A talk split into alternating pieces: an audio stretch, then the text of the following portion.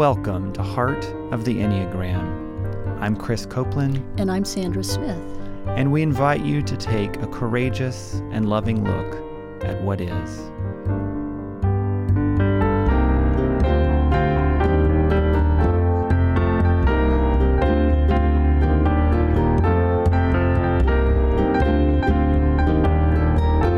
In this episode, we explore Type 3. He said, what do you feel called to? And I said, um, to be a wind in other people's sails.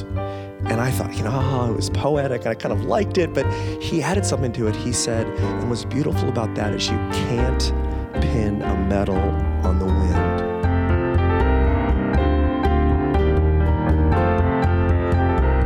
Well, hey, Sandra, it's good to be back with you again. Great to be with you again, Chris, here in Asheville. Yep. And I'm looking forward to our conversation today as we explore the contours of type 3 with Drew Jones.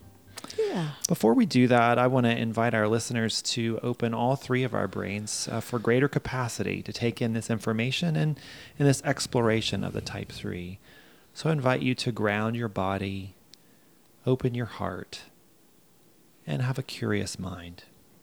And we want to invite the three, all of the threes, and also each of us has an inner type 3 to listen in as we explore today. So, if you will, take a deep breath with me. Exploring type 3. This is the type structure that may be the type of greatest persona in the Enneagram. It's a type whose focus is on tasks to do. It's a task oriented type. Tasks done well equal accomplishments. And threes like to impress with their accomplishments, their grand performance. And they get a lot done in a day. They get a lot done in an hour. they finish a task, complete it, check it off, on to the next task. They're sometimes called the human doings of the Enneagram. This performance is often pushing emotion aside for fear that emotion might be um, a barrier to good performance. So it's a growing edge for type 3. This is a type structure that can be just quite, um, I would say, inspiring to us. Threes do a lot and they do it well, they get things done, and in ways that inspire us to think that we too can get lots done and accomplish and succeed. They're impressive folks, they are good leaders, they have to discern am I performing or is this the real me? So it's a type that wears the role really well. And of course, we need folks to wear the role well. But there comes a time of discernment where threes need to ask Am I in a role or is this the real me showing up?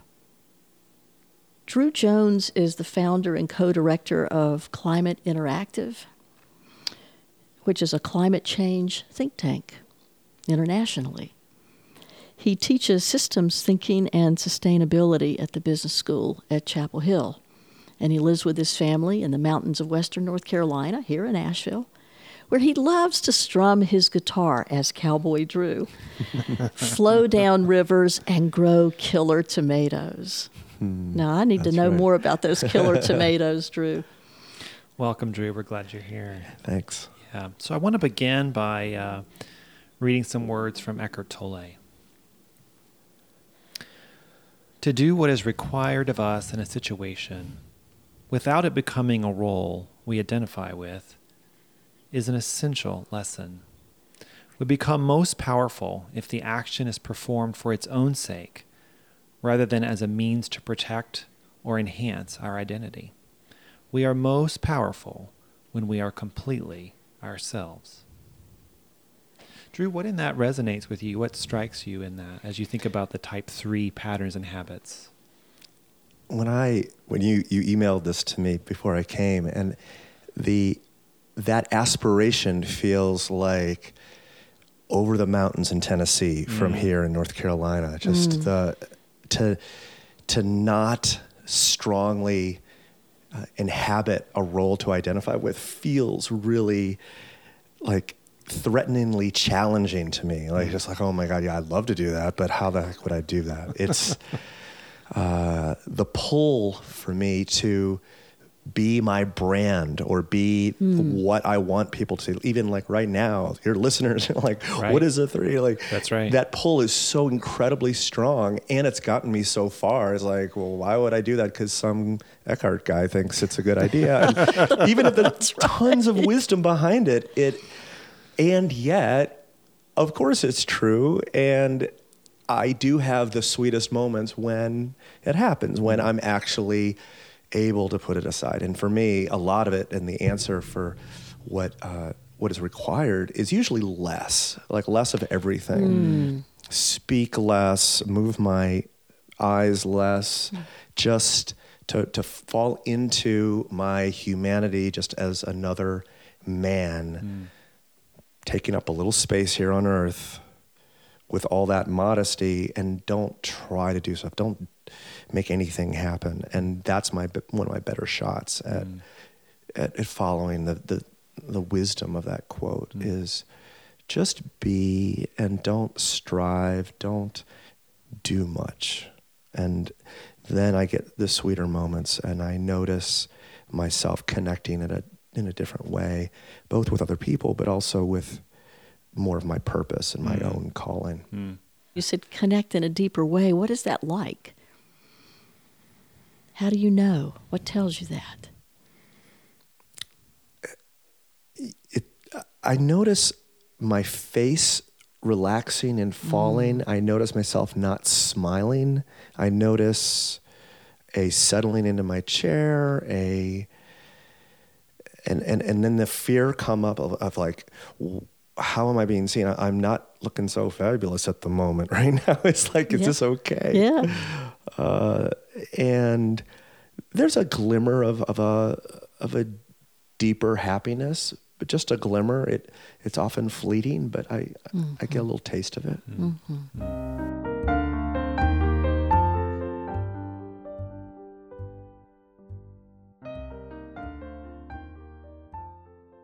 What supports you? How how do you um you said if I'm just if I just be, what supports you in just being versus doing and doing and performing? What supports me, I find the most steady is is people in my life who call me out on being a bit of a faker and with humor and love lightly tease me through those moments. Uh, Yeah. I'm dating right now, and so the like women in my life who are able to uh, just say, "Oh my God, did you just say that? That is just that was, that's so much BS." I was gonna say, the BS meter comes So up. it does, and they look at it, and I was like, and I really don't even I. I they're right. So it's it's it's it's cultivating people in my life who have that strong authenticity meter, BS meter, as you just said, Chris, mm-hmm. and where I'm open to them joking with me and can cut through it. Mm-hmm. That's really important. Yeah. Yeah. Because they're they're wanting the real you. They do. They love you. They want the real you. They do. yeah, We all do. that's right. we all do. Yeah. Yeah, and it, and it's fun. The BS is fun too. So it's it's like it's not BS. It's just like there's a levity to it all that I enjoy. That yeah, I. It's just that only that that side that is all possibility and, and, and fun and everything's good like that it just gets thin if it's 98% of the time Right. Um, That you're playing a role or multiple roles. Exactly. Yeah. Yeah. Sandra, you've helped me through the years of how to cultivate a giving of myself that isn't f- from this performance side. And I used to volunteer for environmental organizations and be on boards and things like that. But that was all just helping my career. Mm-hmm. And so it wasn't charity that was as meaningful. And one thing through our conversations that I found was giving blood. Mm. And so giving blood is the most basic. I don't need to be fancy degree guy from MIT guy in order to give blood. I'm just another human being giving in the most basic way of myself. And so I sit in that chair every 6 weeks or whatever they let me and mm. and I just tears well up in my eyes because it just feels it feels like I'm giving from this side of me that ain't all that. You know, it's just, mm. Yeah. and it's so satisfying in a very different way. So that when I mm-hmm. say like like a human or a physical, it's just I've got some blood, I can make some extra. Why not give it away? Someone can use it. O Yes. positive, you know, just keep it simple. And Yeah, what's powerful to me in that image, Drew, is is I'm imagining you in this chair, and like there's no award being given, there's no plaque up on the wall. There's you're just it's just this simple in a chair with a needle in your Exactly. arm. It's just powerful. yeah, and that my picture is not on the Right, right. you know the the little bag of blood. This came up. Sandra, you invited me to a panel once. Is it David Daniels was your mentor, and um, you asked me a bunch of questions, and I was up there, and uh, he said, "What do you feel called to?" And I said, um, "To be a wind in other people's sails." And I thought, you know, oh, it was poetic, and I kind of liked it, but he added something to it. He said, "And what's beautiful about that is you can't pin a medal on the wind." Do you remember that moment? I was like, tears came to my Yes. eyes, and everyone wrote it down. It was like so lovely. It was beautiful. It was a beautiful moment, and that's what you're saying, Chris. Is like finding the things that you can't pin a medal on. Like I, when it's that's happening, then there's a, le- a level of satisfaction and, and meaning and connection that I, I can't get normally with the other ninety percent of what I do in the world that. Frankly, I think is just great. Yeah, of it's, course, of It's, course. it's it's different, and it doesn't feed my soul in the way that Mm. these few things I've found every once in a while, and I Right. keep looking for. Mm. And then another question along that same uh, image Who is the wind in your sail? Who is the wind in mine? Right. Who is the wind in your sail so that you're not always the doer of it all? Mm-hmm. For me, the wind in when when you my first thought there was just a a deeper creation spirit of the universe. You can mm-hmm. call it mm-hmm. God, you can call it something bigger than ourselves, but I look to that for for what drives me. I, I look there. I find it sometimes. Mm-hmm. Um, that and well, very practically, like I was talking before about people who call me out. You know, Right, right. keep me honest. It's a way of being the wind in your sail. It, it, it, it helps a lot. yeah, Yeah. great.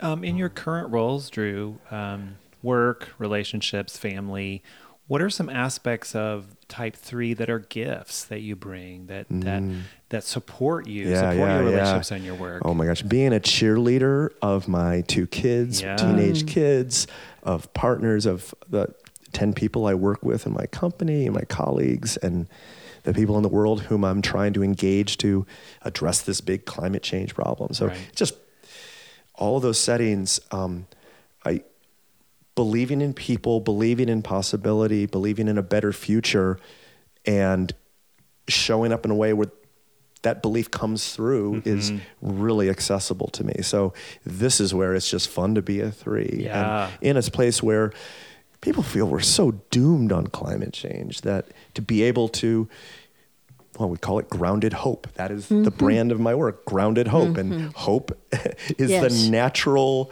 it is what we three is just Yes. channel, you Yep. know, and, and not necessarily optimism. It's not we got this, but we're going to do all we can. Right. And that feels easy. The words just flow through me, and I, that that's really accessible. And you, I, I, I, my observation of you, experience of you, is you also have a charisma. There's this sort of charisma that that draws people in and like to go with Oh. you, right? Yeah. that's a huge. And gift. Chris, I saw Drew, heard Drew speak last year at the Sierra Club, and it was around climate change. And, you know, I went thinking, oh, gloom and doom. Oh my gosh, what is this going to be? What is he going to say?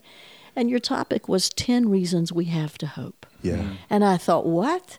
And at the end of that, your presentation, I was a believer. I was inspired. Yeah, mm. there was hope. Mm. Yeah, the the thing that I've learned is how to complement this sense of possibility with somewhere in the middle to bring in where the three actually goes, the, a source of strength, which I understand to be the six, like to be, to say in the middle, like, and yet we need to be vigilant because there are mm-hmm. things coming against us. Let's be honest with ourselves mm-hmm. that isn't going to be easy. Mm-hmm. And I've had coaches who say, you got to slow down. Mm. Like, as I was saying before, let my face drop to really feel how I'm actually feeling about this. Right. Um, to go to that other more basic, hey, we're threatened, I'm scared, slow down. That gives some resonance and power to and and and kind of believability to the hope. So it I've been learning how to complement this natural feeling of like we got this da da da. Mm-hmm. Mm-hmm. Here we go with uh, just some grounding. Pull off the rose colored glasses and get get real about the world. Sure. I always see three as a practical type anyway. Mm-hmm. So I'm I'm wondering if you're calling on some of your own practicality in this, because you know you want to make something happen, and you have to be somewhat realistic to make it happen. Mm-hmm. Yeah. You talked a little bit about fe- you know feeling my feelings, like mm-hmm. getting. I'm, some, I hear sometimes threes talk about it can be hard to be with their feelings. Sometimes, do you have experienced that, or what's Oh, yeah. what's that So- like for you? this just happened the other day. Someone was asking me, "How do I really feel in the moment?" And I, I couldn't lie. It, it sometimes it's like opening a shoebox, and it's just empty. Like, what am I feeling right now? I have no idea. And it's not like, oh, I know what it is, and I'm not going to tell you because I don't know what you're going to say. It's, I have no idea. To be honest about, you know, I could say this is great, but that's just finding the words that I think people want to hear. Sometimes it is just an empty shoebox sitting there, and I look in, no shoes. Mm. There isn't even any tissue paper evidence that there were ever shoes in there. You know, it's just, and there isn't much to do about it other than move on to something else and see if it comes back later. It's, it's really a, it's it's an odd experience, mm, frankly. Sure. I- I'm just wondering if there's a hidden compartment in the shoebox. I hope so. Sandra. Great question. Tell me where it is. Great question. I think just dive a little deeper in there. And, Yeah. and and I have this wondering of like, what if you open the shoebox and the feelings were there in that moment? What would that be like? Like really right there. It seems I would be well. I'd love to know. I, I'd love to know. Um, as Sandra said in her introduction, um, it sometimes I'm like, oh boy, this is going to slow me down. So I don't like that. There's an inefficiency to feelings Right. where, okay, well, all right, fine. Here are my feelings. I feel mad, sad, glad, scared. I'll, I'll spit it out and let's get on. Let's to move whatever. on, right? So there is that. right. But I,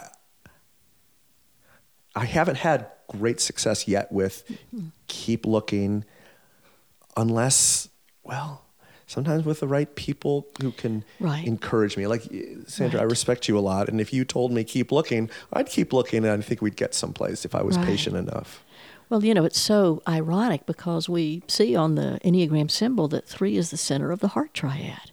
Yeah what's up with that What is up with that? Mm-hmm. Yeah. So it's Well, the type is that? the type that most suppresses feelings, but they're there. Your emotions are there, but there's a suppression for the performance, and um, so maybe there. like chris like there actually is something in the shoebox it's just that my eyes don't let me register what i'm what i'm looking at perhaps uh, it, you will outrun your heart if you're hmm. not careful. And so the fast pace of three runs ahead of the heart. You're really, it's really about slowing the pace and understanding, Drew, that the slower pace is actually more efficient. Hmm. That's counterinstinctive for you to consider, I know. so there's some evidence to support that. Um, Two and a half years ago, my father had brain cancer and was mm, dying. Right. Hmm. And I remember sitting at work and I would have this feeling like in my stomach. I was just like, ow, what did I eat for breakfast? Something, hmm. something's not sitting right with me. And it would bug me at 10 and 10.30 and 11.15. And then I'd, and this is at a home office and keeping my own schedule. Like I could do whatever I wanted with my time. But I would go ahead, take a lunch break, go down to get a sandwich, and then just cry for 45 minutes. Wow. And just the fact that I could uh, f- have this feeling. My body is saying, uh, "You should be grieving right now." I'm trying to tell you through your stuff. It's time to grieve. Yes. Your father is dying right now. Yes. But I wouldn't allow myself to go there until my quote unquote lunch break at noon, and then it just I couldn't fight it back, and then just came out. It just th- the craziness of that still, and I think, what are the little griefs that I could be paying attention to? Where if I can at ten fifteen say, oh, I feel scared, I feel sad. There's Yep. something. Right. So there's there's some when you say that, Sandra, I, I can see because of this extreme case, uh, slowing down to Mm. pay attention to my actual experience of the world. Uh, there's wisdom in that. Yeah. Yeah. It's like taking a little bit of a longer look into that box. Just a little bit. You know, oops, nothing there. Pass it on, right? That's it. oops, nothing there. Okay. boop. Go on to the next shoebox. But just a little bit longer. And maybe the hidden compartment. Maybe there's something there and I'm not seeing it. Yeah.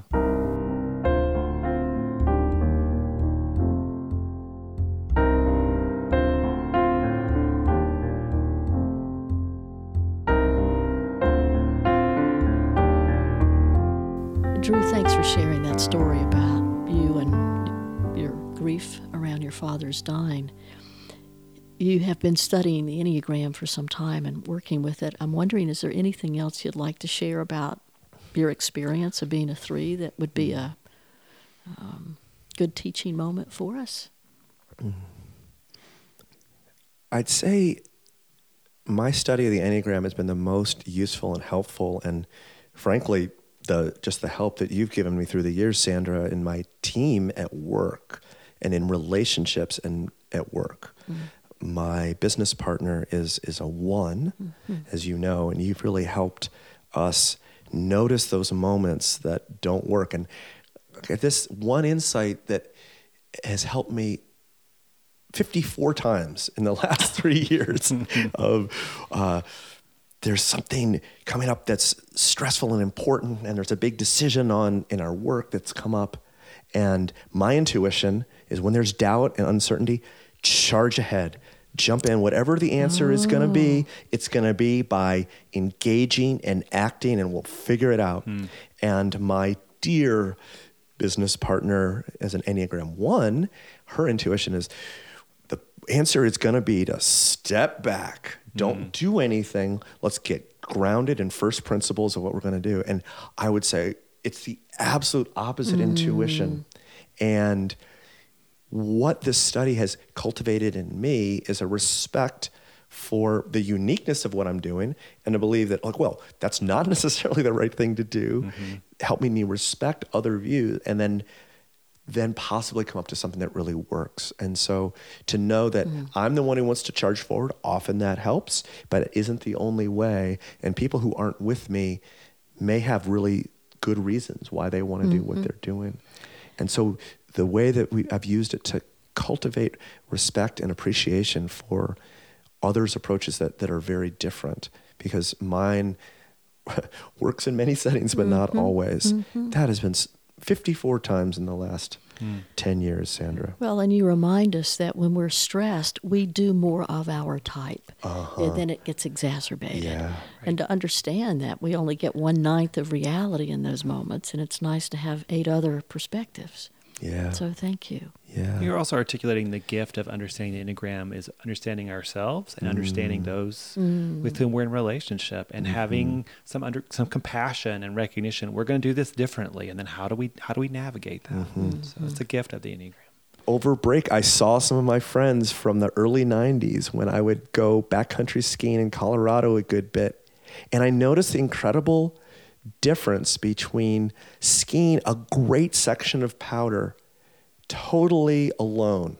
Like my friend, I could see my friend 100 yards way down, and I'd ski it, and the dissatisfaction of like, wait, that wasn't as awesome as it sometimes was. And then he would stop, and I would ski towards him, and he would watch, and the the brain serotonin, endorphin, dopamine experience of it would be 10 times as much because it was witnessed. It was witnessed. And I'm like, this is great. It, it, yeah, is it great if it wasn't witnessed? Mm. Is it really? It, it feels like it's not. But then the Eckhart Tolle quote you just said, you know, just like, can I appreciate just the feeling of being close to nature and the movement down the mountain and my body feeling this way and the, uh, it's hard to extract that kind of mm. experience mm. without the the witnessing of it. Mm. Mm-hmm. Yeah. Thank you. It's a great story It from the three perspective. So, at this point in your life, Drew, and given your three type, um, what are some ways that you're being invited to grow? What's your kind of growing edges? My successful ones.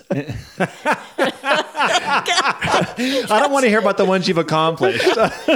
well, because people tell me I need to meditate, and I got I got Headspace, I got the meditation app. Yes. Ten minutes, ten days in a row, Sandra. Wow. Ten minutes, ten days in a row. Come on yes. now. Double high, High five. five Wow, see, this is what I like. right. See, it was just witnessed. Seeing you. so much better when witnessed. But I couldn't stick with it. I like meditation. I, I'm just not either the, the the willpower or the patience. Yeah, I just uh, one thing has been to go from Facebook and you know who's reading me, who's reading my tweets, who's reading my my posts, mm-hmm. and at least getting back to novels. So that's been a small move of another world of mm. somebody's imagined fascinating world. And I read two novels over this last holiday break. Hmm. It was really great. And I really there was something to that of there was no connection to whether I'm liking it and hitting a little button or they're Oh, liking truth. me. Right. But I used to love novels and I'd lost a lot of that. Mm-hmm. Um, there's one little little victory towards I, I think it's in line of, of what I need to do need to Mm-hmm. do. But um that's one. And Thank you. Little victories and little baby steps. Oh, it's all baby absolutely. steps. It is. One little step. Wow. Yeah. So thank you, Drew, for being with us and articulating this type structure so well. And we want to leave listeners with some questions and bringing out the little three in them. And for those listeners who are threes. Thank you, Drew. Yeah. So what is what is a focus on task completion and accomplishing? How does that shape relationships in your life? How important is recognition to you? And how do you respond when you expect it and don't receive it? And who are you without a role? And especially for threes, who are you aside from your efficiency? So, with heartfelt gratitude, I'm Sandra.